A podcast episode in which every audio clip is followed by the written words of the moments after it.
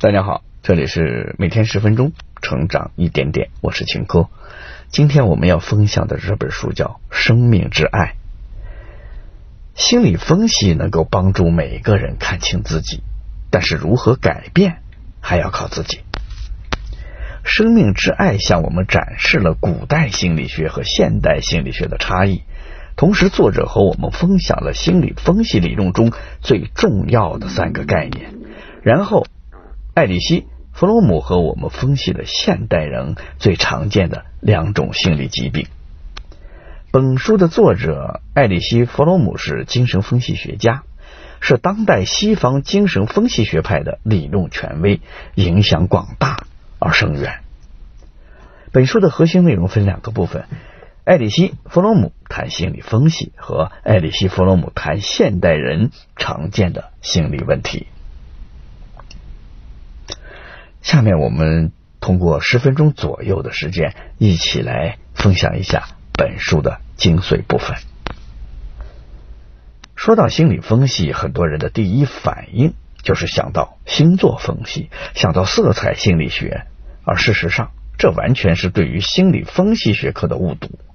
作为心理分析科学的领军人物之一，艾里希·弗洛姆告诉我们，这些东西根本就不是心理分析学的基本定义。这些名词之所以广为人知，或许是因为他们的的的确确吸引了大家对于心理分析这门科学的兴趣。那什么才是真正的心理分析科学呢？在今天的这本《生命之爱》中，就让我们跟随艾里希·弗洛姆的步伐，从头了解一下真正的心理分析科学吧。接下来我们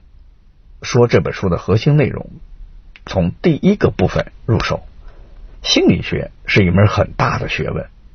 但古代的心理学和现代的心理学完全是两码事儿。古代心理学的目的是为了理解人类的灵魂，以及使自己变得更好。古代心理学背后的动机是伦理层面的、宗教层面的，古代心理学更多的是追求精神上的解脱。那么现代心理学呢？现代心理学的目的不再是更了解自己，让自己变得更好，而是为了让人变得更成功。一开始，现代心理学的主要方向是研究记忆、联想、听觉和视觉现象等等，但是老百姓对此并不感兴趣。为了让自己活下去，现代心理学不得不把自己包装了一下，让研究和成功扯上了关系。这一策略还是挺有效的，至少大众开始关注现代心理学，避免了现代心理学无人问津走向消亡的结果。由弗洛伊德创建的心理分析学是现代心理学的重要分支，这门学问最核心的概念，本书的作者认为有以下三个，分别是压抑、反抗和移情。让我们先来看看压抑。压抑又被称为无意识，这个概念是指我们经常对自己的行为的动机毫无意识。艾里希·弗洛姆举了一个有趣的例子，一位平时关系不太好的同事因为工作需要去他家拜访他，当艾里希·弗洛姆开门迎接对方时，同事伸出手并高兴地说再见。如果是普通人，大家会当作是一时的口误，一笑了之。可是在场的两位都是心理学家，大家都知道这句口误背后真正的意义，于是场面就变得非常的尴尬。弗里希弗洛艾里希弗洛姆就表示，那是我真的希望自己或者对方不是心理学家，那么就可以蒙混过关了。之所以会存在压抑，很多人不去探索自己无意识中的真正想法，是因为人们无法忍受自己的动机和念头与公众的看法相抵触，为了避免让自己与众不同，很多人宁愿对无意识中的那些奇怪的念头置之不理，以求内心的平静。那么，如果有人说某个人无意识中真正的动机，又会怎么样呢？那就涉及到心理分析学的第二个重要概念，那就是反抗。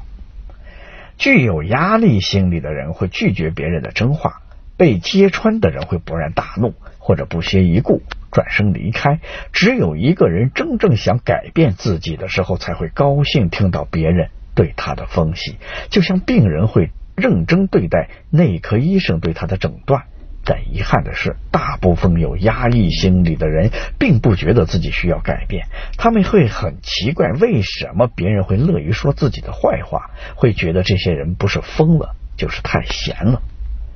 现代人用了很多的精力来压抑自己，反抗内心的各种念头，这种能量上的消耗让他们无法集中注意力来发挥自己的潜能。第三个重要的概念是移情。移情是指将 A 当成 B 的替身，把对于 B 的感情放在 A 上。移情出现在各种场合，比如心理分析患者经常会把心理分析医生称为他的父亲、母亲或者其他的亲人。移情还会出现在政治生活中，比如说成千上万的群众热切的希望出现一个救世主，一个真理的化身。当有人利用这种移情心理的时候，成功的就扮演了这个角色，大家就把自己的期望转移到他的身上，把他当作救世主。这样的领袖初心往往是希望给人民带来福祉，但是结果往往给人类带来的是巨大的灾难。在第一部分中，艾利希·弗洛姆告诉了我们古代心理学和现代心理学的差异，同时和我们分享了他认为弗洛伊德理论中最重要的三个概念。这三个概念是压抑、反抗和移情。在第二个部分，让我们跟着艾利希·弗洛姆来看看现代最常见的心理问题有哪些。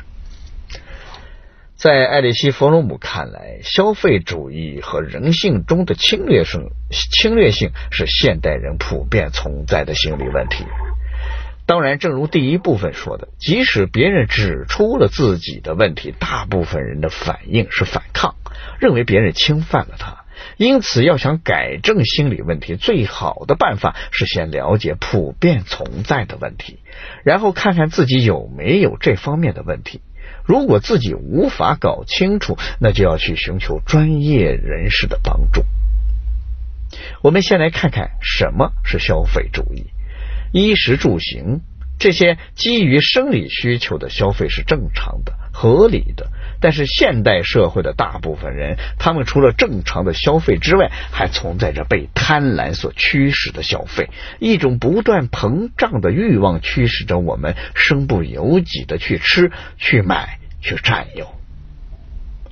很多人会说，奋斗的意义不就是为了更大的房子、更贵的车子、更精美的衣服和更精致的美味吗？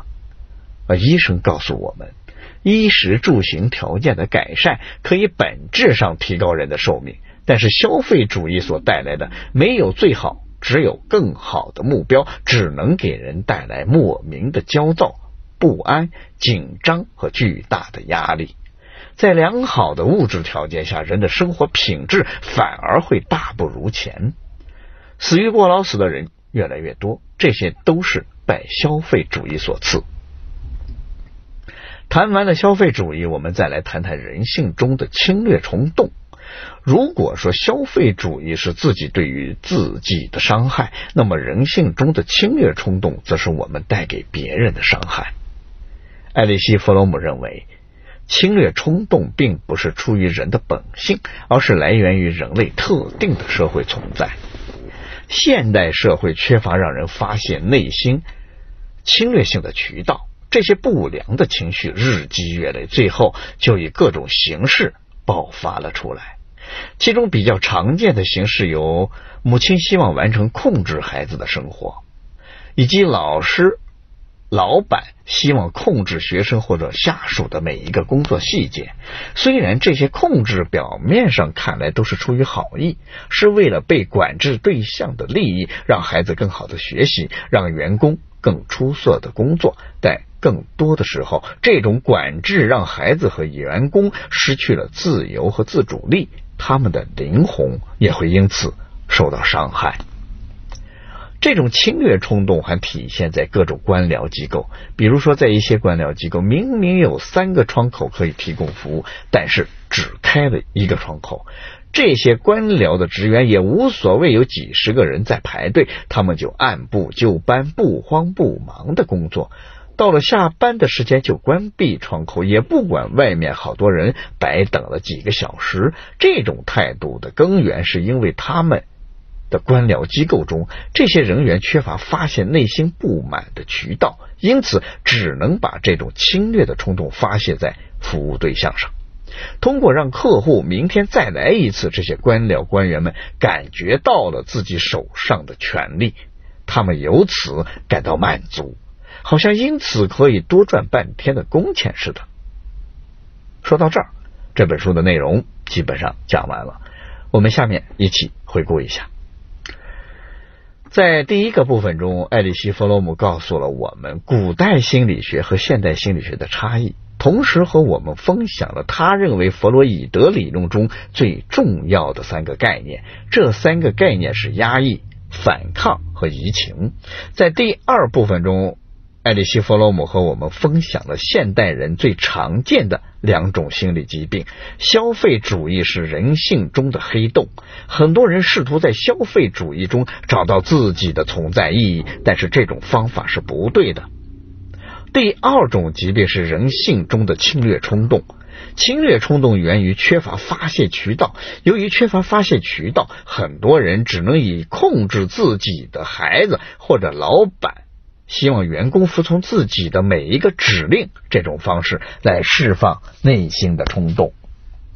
以上就是《生命之爱》这本书的主要内容，希望大家通过我们的解读了解了心理分析这门学科。艾利希·弗洛姆通过本书告诉我们，心理分析能够帮助每个人看清自己，但是如何改变还是要靠自己的行动才能达到结果。好了，以上就是本书的全部内容。恭喜你，我们又听完了一本书。每天十分钟，成长一点点。我是秦科，我们下期再见。